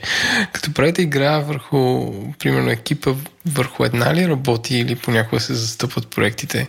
Тоест, има ли, има ли такова закопаване в добрия смисъл, нали, да задълбаете в нещо до така степен, че докато не го свършите, ам, нали, няма пускане, като го пуснете, свършва ли работата по него? В смисъл, предполагам, след това има някакви апдейти, след това има някакви неща за, за доправяне. Как е, как е устроен процесът? Работният живота на една игра от към студиото. Ами, без да влизам в конкретни детайли, защото това е конфиденциална информация, чисто като конкретен процес, но работи се дълго по голяма игра, години. А, имаме няколко екипа, които правят различни проекти, така че не, не абсолютно всички хора работят само по една игра. А, след като се завърши играта и излезе на пазара, разбира се, има някакви а, дали ще са разширения, дали ще са някакви фиксове. Реално ние се стремим да, да направим игрите максимално чисти от към бъгове. Затова и след като и вече излезе на пазара, благодарение на всичките тия нови технологии, свързани конзоли, PC, може да ги обновяваме и да коригираме някакви неща. А, особено пък с сега по-съвременните игри вече са съвсем свързани и реално с всеки нов апдейт се балансират оръжия, економическа система, което гледат се обратната връзка от самите играчи, кое е прекалено силно, кое е прекалено слабо, ребалансира се, особено с игри като Rainbow Six, които са и доста компетитив, те са си електронен спорт. Реално там има постоянни апдейти, за да може, като излезе нов керекта, той да бъде добре вписан сред останалите, да бъде добре вписан в самото комьюнити, какво очаква, от какво има нужда. Така че да се държи интерес към играта винаги свеша и хората да се забавляват. А, пак към, към творчеството. Каква е разликата между ам, твоята работа в голяма фирма и предполагаемата така в, в малък девелопър на игри? Аз, ам, примерно, всъщност, да, последната игра, която май, май, май превъртях, или съм на някакво последно ниво, ама толкова трудно, че мога мина. Ам, беше на iOS и се казваше, боже, ще го забравя, чакай, имам на телефона. Monument Valley? Не, Monument Valley. Чак, не, не съм минал, но тя, е- тя е бебешка. Ам, ох, само секунда да цъкна. А, да, Badland и Badland 2, която станах с признан, че е правена от трима души. Или четирима или нещо такова. Нали, тя е много проста, в смисъл, че е едно блобче подскача ляво дясно. А, как е, каква е разликата между твоята работа и, и, и, и прием човека, който е правил Badland? Съвсем, съвсем го фърлям в, в нищо това. Ами, според мен няма разлика. Ентусиазма и а, енергията, която се влага и а, желанието и всичко е, според мен, едно и също. Поне за мен. Защото аз съм работил и в малка компания, и в голяма. Няма разлика. А, голямата компания ти дава доста по-голяма сигурност и свобода, според мен. А, за да можеш да експериментираш. Малката компания е доста по-несигурно, чисто економически, като от економическа гледна точка, но в голямата компания, поне в Ubisoft, ние имаме голяма свобода да експериментираме, да пробваме неща, защото а, правенето на игри не е супер такъв предвидим процес. Има много неща, които на хартия звучат страхотно, обаче те просто не са забавни и не работят. И обратното, има нещо, което звучи м- не е много забавно, но се пробва и се оказва, че заради някъде примерно два геймплея добре пасват и ние не можем да го предвидим още в дизайн фазата, това генерира някакъв нов фичър или някакъв нов режим на, на играта и реално в Ubisoft ние имаме доста голяма свобода в това отношение да пробваме. Така че чисто като работа, като а, мисловен процес, не мисля, че има разлика. А, разликата е, че ние имаме по-голяма свобода да експериментираме. А, добре. А, какво, къд, нали, на къде отиват...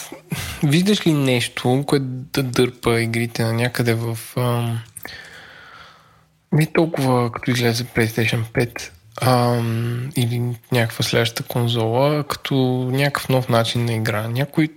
Предполагам, че нали, вие си имате някакъв цял офис, който ресърчва, примерно AR или VR и постоянно се следи някаква нова технология, която евентуално може да допринесе за съответната игра.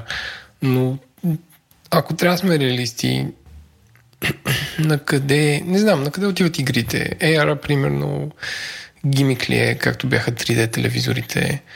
Ам, вярваш ли, че начина по който играем ще се промени? Защото като гледам последните, не знам, 20 години май не се е променил много, освен че с по-добра графика и с по-добра резолюция и на по-големи екрани. Ами, и да и не. До някъде мога да се съглася, че игрите не са се променили от първия Space Invaders. Ние все още стреляме с пушки извънземни. А, но от друга страна, заради нови платформи като VR и AR, начина на игра и а, местата, на които играем, се променят и игрите стават все по-неизменна част от ежедневието ни. Защото до преди 20 години аз всъщност а, така и не можах да обясна какво работя на моята баба. А, защото за нея това беше супер чуждо.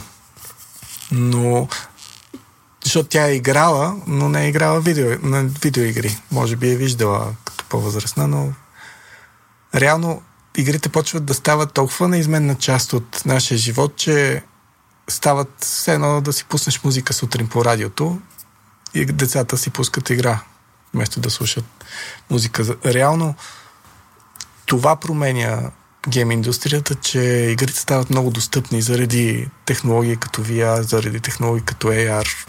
Тя е съвсем млада в момента, но скоро ще се появи.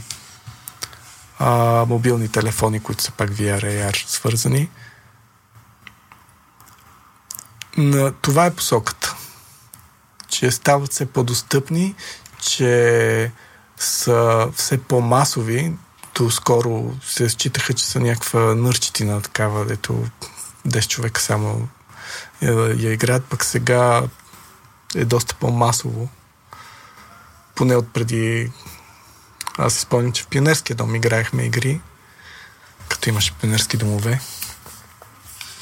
Но сега е навсякъде. Това е натам отиват все по-масово и ще има най-различни форми на игра. Някои по-успешни, някои не толкова успешни. И 3D телевизорите, мое лично мнение, е, че те не бяха съвместими с семейството. Телевизора е нещо, което е важно за семейството, не е нещо такова самостоятелно забавление. Проблема с трия телевизорите, че искаха очила и ако искаш да гледаш филм с децата си или с роднините си, трябва да имаш 6 броя очила, които струват някакви пари и хората не искаха да инвестират в това, защото беше странно. Пък и да се съберете да на, на някакво място да гледате с очила а, филм вкъщи е малко е странно. И мисля, че това, това ги довърши, но това е само, това си е лично мое мнение. AR, VR имат по-голямо бъдеще, особено AR, защото е много лесно достъпно, пък и технологиите са доста по-добри от преди няколко години.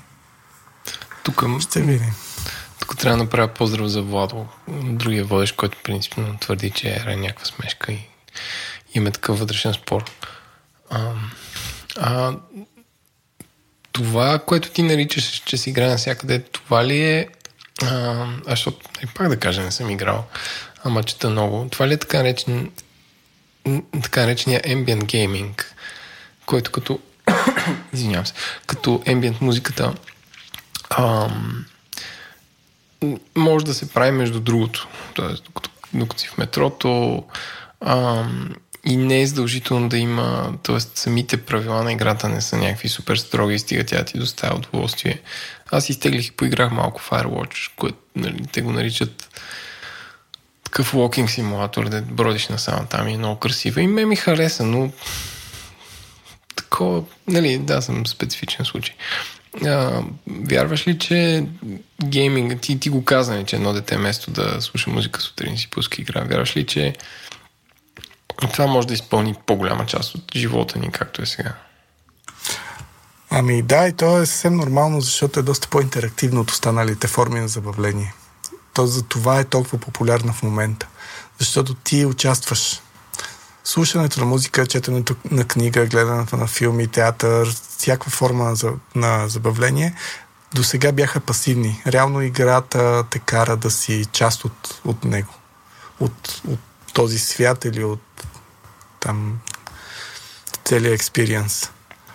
А, затова я прави толкова примамлива. И ще става все по-голяма част от нашето ежедневие, все по-нормална част от нашето ежедневие. А, и в това няма нищо лошо. А в Ambient Gaming аз го гугълнах, защото не бях, не знаех какво означава. Mm-hmm. Да си призная. То не се а, ползва, не го слушай Еленко. Еми, има oh. някакво такова. Според мен е Firewatch не е Ambient. За мен е Heroes 3 е Ambient Gaming, където преди години всички играх Heroes 3 и алтабваха на а, офисните си компютри. Това е все едно, все едно да слушаш музика на плейлист защото то нещо се случва отзад, ама е turn-based, така че можеш да, да ходиш на някаква среща и след това се върнеш да си направиш хода. Ambient Gaming е игрането на шах. Тук има една, с един колега една дъска, дето всеки, всяка сутрин минаваме и си местиме по една фигура. Така че то съществува. Има игри, които могат да се играят. Pokemon Go също е Ambient Gaming.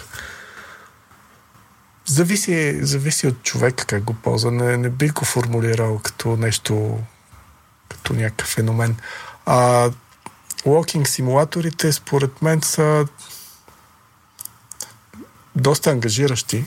Не са толкова ambient gaming. Не можеш да го правиш между другото. Точно така. Защото изискват да се да потопиш в това място. Не, не, не, то това не. лесно. То не е лесно да се ходи. А... Да, всъщност, Еленко, ако искаш да знаеш, а, защото не знам дали знаеш, а, Campus Anto компанията е създала а, Firewatch, който е всъщност а, една от моите любими walking симулатор игри, а, всъщност много наскоро бяха придобити от а, Valve. Всъщност началото на тази година. Еми не знаех. Ама ами, пишете го пак черна точка. Вече, вече знаеш. Но, но, но, но да, Emit Gaming, ако, ако, ако трябва да го дефинираме, аз по-скоро бих казал това, което ти каза, а, в смисъл на нещо, което играеш в метрото, а, по-скоро нещо, което пускаш на телевизора и ако се заблееш някъде, примерно и умреш в играта, не е фатално, можеш бързо да започнеш пак да играеш. Обикновено това са а, малки пъзел игри, неща, които не са а, не са екшен, със сигурност не са first person, а, неща, които м- не са ограничени във времето и така нататък. Тоест нещо като, а, както каза Мишо, например, шаха. Защото нали, шаха може да, може, една партия може да се играе с месеци и, и това е окей. Okay. Добре, добре. Аз затова тук се уча. Ам, и като казахме за поведение и всичко останало, а, малко по темата за стриминга. А, кога... Коя игра би номинирал за Олимпийските игри в Токио 2020? Ако... Rainbow Six. Rainbow Six. Или а, Trackmania. А, Димитрия, обясни на нашите слушатели какви сте игри, защото аз не ги знам. Окей, okay, uh, Rainbow Six е uh, последната, Мишо поправи ме ако лъжа, uh, игра от uh, поредицата, така наречената поредица Том Клансис. Uh, Том Кланси е един много известен америка... американски писател, точно така. Uh, всъщност uh, Том Кланси игрите са Главно става въпрос за екшен игра, така наречените шпионски игри, а, игра в която силно се разчита на това а, ти да не бъдеш открит. А, естествено има и малко, има, както казва Владо, има стрелбица, има екшен, не са, не са непременно игри за, за, за по-малки деца. Та, Rainbow Six е последната такава а, игра от поредицата а, в която а, има елемента, в който сте два отбора, а, вие срещу лошите и а, нали, имате обективи и така нататък. Тя е а, е една от игрите, които са доста забавни за гледане, т.е. ако тя бъде а, на Олимпийските игри, със сигурност е нещо, което би гледал. Т.е. не е от тези неща, които а, задължително трябва да практикуваш, за да разбираш. Mm-hmm. Тоест, глед... ами, напълно гледаема е. Аз я избрах, защото тя е изключително отборно базирана и реално, ако отбора е добър, той печели. Което е нали, характерно за някакъв вид спорт. А, аз не съм най-спортната натура и не разбирам много от спорт. Хич не обичам да гледам спорт. А, но реално Rainbow Six позволява истинско спортсменство, въпреки че сетинга е терористи срещу слот агенти – а, едните са играят терористите и са окупали някъде или пазят заложник и слот агентите влизат и да разчистват или обратното. А, но е изключително тактическа, изключително отборна, из, изисква страхотна координация между хората в отбора, страхотно познаване на терена, страхотно познаване на инструментите, с които разполагаш, защото ти имаш а, възможността да стреляш през дървени стени, Тоест, ако знаеш къде са лошите или другите от отбора, от чуждия отбор, реално можеш да ги застреляш и през стена. Затова пък други отбори има а, неща като метални прегради, които реално барикадират такива стени, за да не са уязвими. И тази игра предполага истински отборен дух и истински умения, които да, да развиват хората, които я практикуват. И е интересно за гледане, защото има много напрежение, може да се обърне в последния момент резултата и така нататък. Мисъл, би била интересна за гледане, чисто от някакви съвсем нормални хора, дето не са много профишен в, в стрелба. Не, не е като StarCraft, да, не мога да разберат какво става. Е, StarCraft не, не... са милиони единици, дето щъкат по някаква карта, да, която да, е... това казвам, че е за случайен да. човек. Това е, да, не, не е като StarCraft. Relatable е, както се казва на, на български. Uh, поздрав за, за българските думи. А, другата игра, която спомена Мишо, Trackmania, това е а, най- най-накратко казано игра с колички, това е с, игра състезание между а, ти управляваш кола и а, под твиста, най-често в Trackmania, е това, че самата писта е много нестандартна, има скоци, летене с главата надолу и така нататък. А, това също е доста интересно за гледане. Има, а, има пинизи. Като гледаш нещо, може да кажеш, вау, той как го направи това. Нали, има вау елемент а, и, и, и също, също е гледаема. Да, тя освен това, аз ги избрах двете. Едната е отборна, другата е индивидуална. А, и реално има страшно познаване на самата количка, страхотни... Може да, да натрупаш умения как да управляваш самата количка, която ти се падне или с която си избрал да играеш. А, познаване на пистите могат да се конструират писти от самите хора, което я прави изключително а, интересна. Може да има турнири на примерно най-добрите писти, конструирани от хора, някакви official турнири на official писти. Просто е интересна и е също много relatable, защото е нещо доста по-нормално от зерги нападат там другите единици, които бяха. А, втората мисли, нали, за гледане. Мислиш, че а, игрите ще, ще прескочат в някаква мейнстрим телевизия или просто те ще останат в Twitch и ще са до поискване за съответната нужда? Тоест, вярваш ли, че това електронния спорт би станал мейнстрим по начина по който футбол е мейнстрим? А, има много хора, които се интересуват от футбол и гледат финал на нещо, защото могат да го съпреживеят. Защото, нали, телевизията става все по-асинхронна с изключение на спортните събития, които са синхронни, просто защото един матч се играе някъде. И всичко е свързано с това. И фенове, и бетинг, и а, другите телевизионни програми. Някакси, ако има финал на Шампионската лига, всички се стъписват и се координират по кръчми и по домове на 28 случая май. Мисли, че това нещо може да се случи с електронния спорт или той ще остане по-скоро асинхронен? Ами да, абсолютно. Просто е въпрос на време. А, и то се случва. Сега не знам, ти беше дал пример там за Евроспорт. А, не знам дали по Евроспорт дават а, електронен спорт, но... Май, май не. Мисля, че не, но в един момент ще се появи, защото хората, които сега са, а, които играят, които гледат, в един момент а, ще се появят нови поколения и нови поколения и това нещо ще стане супер мейнстрим. Въпрос на време е. Сега точно кога ще се случи, няма как да познаем. А, има други канали, дето познават такива неща. М- моята скромна прогноза е, че след 15 години когато много повече деца са играли тракмания, отколкото деца са играли матч пред блока. Всъщност този тип спорт, електронните спортове ще станат по-мейнстрим. Еми, да, не знам, да, число не може да се ангажираме, защото 15 години в наше, в наше време да, са доста. Да. Нали? Но няма да, да, да подмине тези мейнстрим телевизионни канали. По-скоро, според мен, тези телевизионни канали толкова пасивни ще изчезнат.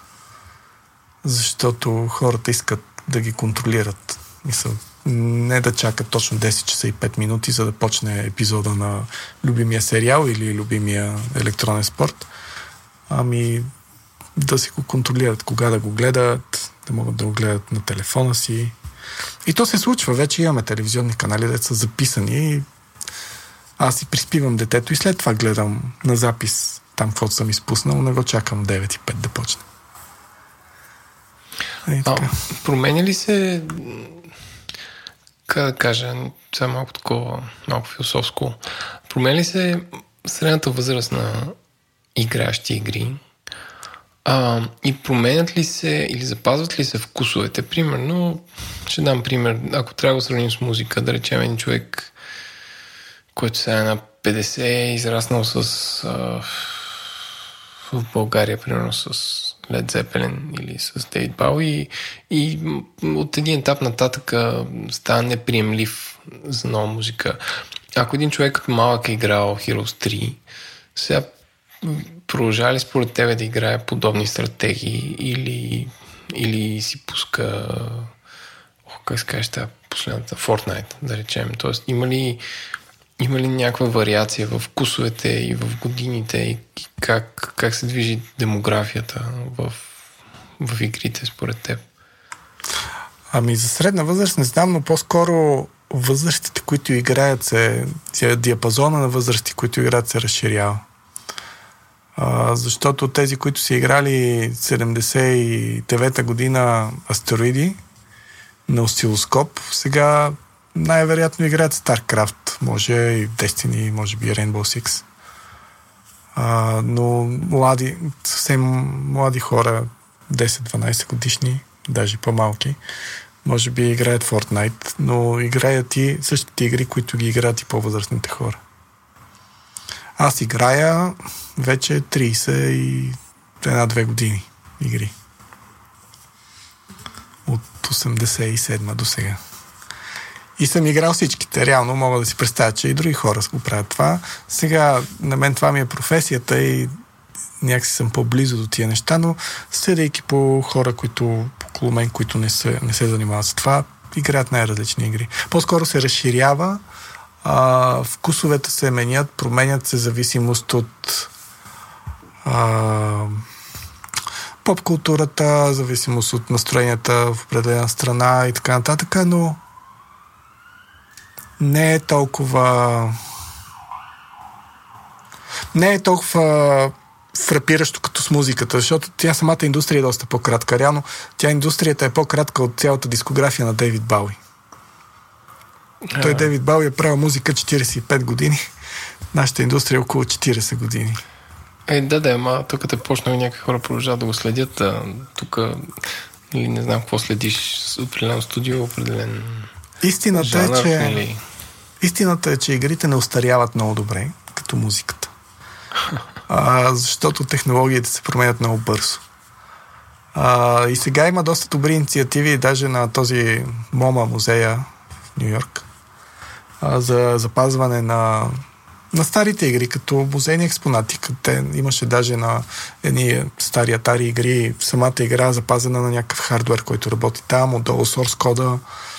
И е, мисля, вече се отчитат като фактор, като част от нашата култура и почват да се запазват като изкуство, но е прекалено рано. Все още, в смисъл, много е млада индустрията, въпреки че се променя супер много заради технологиите, които се развиват супер бързо трудно е да се сравни с музиката. По-скоро нашите деца и децата, нашите деца ще може да отговорят на този въпрос по-добре. Верно стана много философско. искам, а, като спомена музей, искам да препоръчам на, на приятелите на подкаста, на които има интересно а, подобно музейно а, изживяване. А, град Берлин една а, доста достъпна дестинация, а, благодарение на лоу-кост полетите. А, град Берлин а, притежава музей на компютърните игри, който се казва Музей на компютърните игри. А, музея е много готин, препоръчвам. А, около 5-6 часа отнема. А, има супер много експонати, всичките са 90% от тях са работещи, така че можеш да отидеш, да разцъкаш, да играеш игра от преди вече 40-50 години а, и е много, много интересно. Турвам се. Не, без мета, пък ходя следващия път Берлин ще... Не, не, супер. Аз съм ходил два пъти, бих отишъл трети път. Аз не знаех, че има в Берлин такова нещо. Миналата година бяхме там, ама съм... Има, има. Чуд, чуд, чудесен е. Следващия, следващия път. път, да. А, тук е един въпрос от публиката, защото ние си имаме един чат, където ще поканим, който е в геймърската платформа Discord. А, защото, знам защо, защото Владо Май и Димитър го избраха. А, ние горе-долу имаме някаква представа, но просто обясниш на хората а, просто за милион долара колко струва една игра и защо една игра струва толкова. А, нали, ти казваш, че айде не 200, но голяма част от много хора работят години за една игра и, и нали, какво включва, освен хора, заплати и техника, която сигурно е малкото, но просто за да получат представа за, за да, бюджета на една игра. И, не и колко струва да си я купиш от магазина, колко струва да се произведе. Ами много струва да се произведе. Числа, както знаете, не мога да кажа. А, Може ли аз но... да кажа, защото има едни, едни публични числа има за, за една Ubisoft игра. Може ли да не е за Ubisoft игра? Да. А, пример, е, играта, играта Watch Dogs, а, дело на, на Ubisoft Montreal, а, публична информация е, че тази игра а, е, струва около 70 милиона долара и е била разработвана 5 години. То, от прототип до, до финален продукт, т.е. може да си представите 5 години и една немалка турба пари. И много хора. Това ми струва да, но... не е с един холивудски филм, ама те знам. Ми, да, но съизмерими са бюджетите. А, и те са съизмерими, защото участват първо много хора, защото този вид игри са огромни като като обем контент, който получаваш, като възможности, които можеш да правиш. Плюс това то интелектуалният труд струва много пари. А, да, техниката и заплатите са една реално малка част, но реално мисленето и измисленето на нови неща и технологиите, които ползваме и които разработваме, а, реално сложността на програмирането, защото аз съм бил програмист преди това, е съизмеримо с това, което правят НАСА. Като алгоритми, като сложност на, на чисто математически, физически симулациите са изключително сложни и това нещо струва време и пари да се разработи, да работи, да се направи да е качествено, да изглежда добре. А, чисто визуално, semi-art direction, рисуването, а, анимирането, всичко това струва супер много пари, защото става бавно, защото отнема много време, чисто като мислене, не е, нали, да отидеш да го надраскаш на фотошоп самия интелектуален труд трябва да свикнем, че струва пари и то много пари. Как са разделени екипите, които работят по една игра? Какви умения имат? Значи, предполагам, имат, имате артисти, хора, които рисуват герои, пейзажи. Сигурно те са два вида. Едните рисуват герои, другите пейзажи, третите машини, четвъртите оръжия. Uh, предполагам програмисти, предполагам някакви интегратори, предполагам тестери. Нали, как, ако трябва да ги групираш, най-общо казано, как, uh, как е разделена работата? Най-грубо, най-грубо разделение са дизайнери, артисти, програмисти, тестери и а, продуценти. А, project management екип. Uh-huh. А, плюс всичките административни и поддръжти функции на едно студио като HR, а, администрация и така нататък. Те дори да не участват пряко в правенето на една игра, все пак поддържат хората, които работят, да им е удобно, да им е комфортно, да се чувстват добре. А, иначе в тия големи групи, реално в дизайнерите има левел дизайнери, world дизайнери, гейм дизайнери, саунд дизайнери, квест дизайнери, най-различни. То зависи от самата игра, която реално се прави. А програмистите се делят на две големи групи. Геймплей програмисти и енджин програмисти.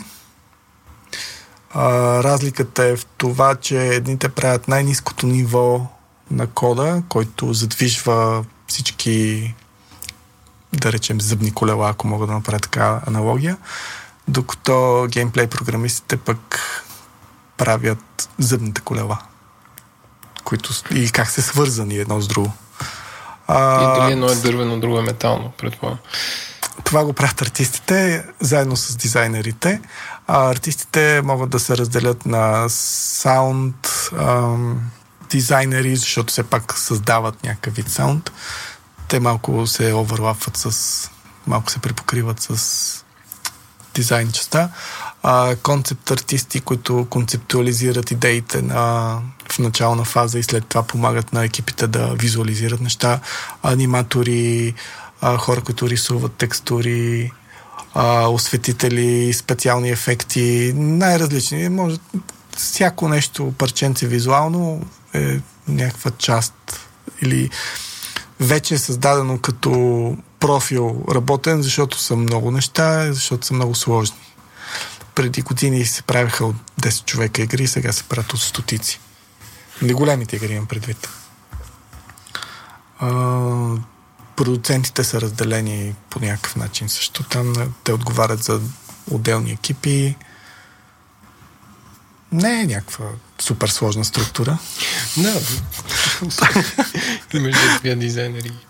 Еми да, но всеки той е профилирано в някаква област. Имаме въпрос от а, приятелен шоуто Николай Унко, който живее в Япония и той е правил саунда за нашия подкаст, т.е. саунда за главки и такива неща.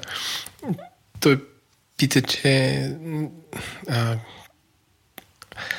а, той вика, доколкото знам, Софийски клон на Ubisoft работят ни от най-завените български комикс артисти и как успяват да развият индивидуалния си потенциал в среда, където се работи колектив или тимворк. Аз не го разбирам много този въпрос. Защото ако ти си комик артист, нищо не те спира си правиш комикси.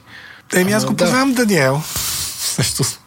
Ама не знам как се справя, трябва него да го пита реално. Мисъл, той рисува чудесни комикси, но рисува и чудесни концепт арти. So, той си е то, то, то по-скоро въпросът мисля, че беше а, като а, нали, нещо толкова индивидуално да рисуваш, а, да, да, да бъдеш артист, да рисуваш концепт арт, ако щеш. А, как работи това в... А, работи, как работи това в среда, в която а, нещата зависят от много хора. Нали? Тоест, а, не, не, си, не всичко е в твоите ръце. Ти като артист, нали, като рисуваш комикс, а, твой си комикс, ти си решаваш всичко. Обаче, когато става дума за игра, имаш креатив директор и други, а, други артисти. Нали, как, как се случва това? Еми, трудно е да се отговори на този въпрос. Ма, аз искам да Реално... кажа, че аз това се едно отговарям аз на Унко, ама доколкото знам комиксите, там не е един човек да прави комикс от до, от историята до как е косата на главния герой. А, нали, наскоро четах едно интервю с Танахаси Колц, който сега той пише комиксите Black Panther, но той е писател, не той пише за списание The Atlantic, има The Paris, пише няколко книги, които са наградени супер много. Но той обяснява, че му е много трудно като автор на комикс, той се пише, че е автор. Ам, той трябва да обясни на комикс артиста какво е почувствал героя в този момент и толкова добре да го обясни, че комикс артиста да го нарисува и това да е в някакси да съвпада с виждането на автора на комикса за, за това нещо. Така че не знам. То, може би и при комиксите, като по игри, при игрите не можеш да ги правиш сам. Така да е, не, да, то може да правиш сам комикс. Най-вероятно, а, когато като правиш нещо за себе си, ти го правиш само за себе си, се съобразяваш с себе си единствено. А когато работиш един концепт арт, и то това е хубавото на, на концепт артиста, че ти можеш да отидеш при тях с идея, да поговорите и това, че са различни, всъщност допринася идеята да бъде, защото не, само, не един човек рисува една идея, ами няколко човека. Самия почерк, самата творческа матрица на всеки концепт артист пречупва тази идея през някаква рисунка и реално те допринасят идеята да се разработи. Така че то всъщност това е силна страна, че всички са различни и ние го експлуатираме по най-добрия начин. За да може една идея да се развие. Защото иначе е много трудно и реално всичките идеи ще отидат към един и същи почерк на, на някой директор или този, който държи идеята. Не знам дали стана ясно. Трудно е да се отговори, особено като не съм концепт артист. Ами, аз горе-долу го разбрах. Това е... Въпросите се поизчерпаха. Аз разбрах много за процеса. Димитъре, Аз имам две, имам две бързи неща. Две бързи неща, а, преди да изчезнеш. Добре. Да, знам, че има, знам, че има NDA, ма все пак да пробвам, защото, нали, а, върху какво работиш в момента, Мишо? А, всички се правят, скоро ще се чуе. Добре, добре, това, също е, това също е новина, нали? скоро ще разберем. А, и втория ми въпрос е кога ще видим Assassin's Creed за Switch? Ти имаш Switch? Не знам. Имам Switch, да. И аз имам Switch, не знам. Не мога Жалко. да отговоря. Добре. Не знам. Това ми бяха, това ми бяха двата въпроса. От кухнята. Добре, ами а, ти да ни питаш нас нещо. Какво пропуснахме да те питаме като на интервю за работа? А, Димитър, искам да питам къде, откъде му е опита в гейм индустрията, че ми стана любопитно в А, началото. и аз сега си кажи всичко.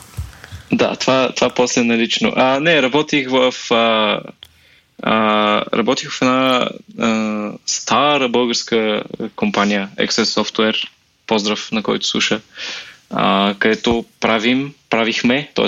аз правих, вече не правя, а, free-to-play игри. Главно. А, ясно, да. Знам ги аз.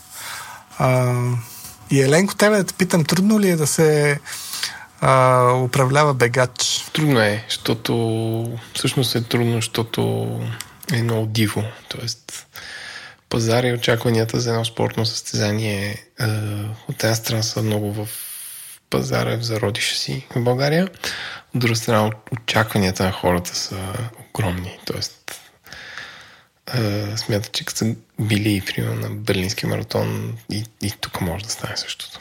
Да, предполагах такъв отговор, но... Е, М, това браво. са едно изречение, Да. иначе с, с повече мога да задълбая. Да, и трудно ли се затваря центъра на София? Трудно се. Не, шегувам се, да. Това е изключително трудно. Това е Да. едно от най-трудните неща, които мога да направиш Но, в София. да, респект обаче, че го организирате това нещо.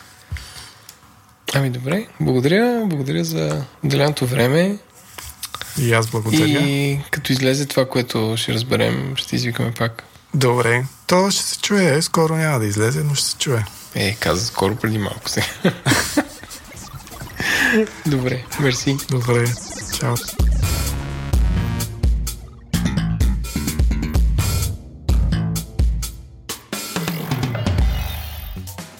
Това беше 56 епизод на Говори Интернет. А, искаме да благодарим на генералния спонсор SBTech, а, партньора на живите записи Receipt Bank а, и нашите пар... партньори ментори SiteGround, Digimar, Oracle и Tiki. Специални благодарности на Димитър Шадола, който се включи в последния момент, за да помогне и да покрие моите незнания от света на игрите. А, и специални благодарности на нашите 84 патрона, които няма как да изчета, защото няма много време. А, ако искате да ни подкрепите, отидете и напишете ревю в iTunes. Това наистина много помага. Може да станете патрони, може да ни мешнете в Twitter. Както знаете, ние отговаряме. Благодаря ви.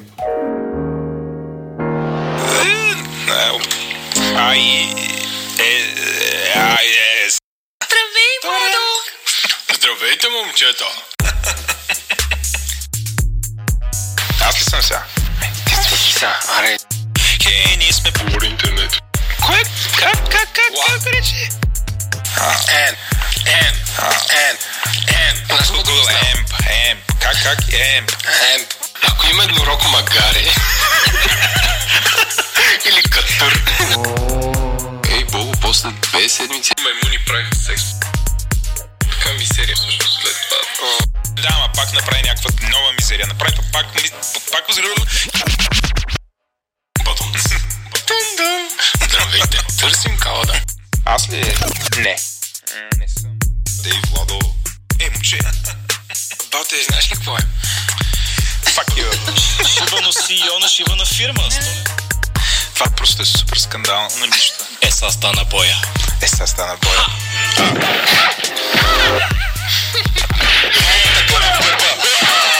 Умри, дебел. Спрете се.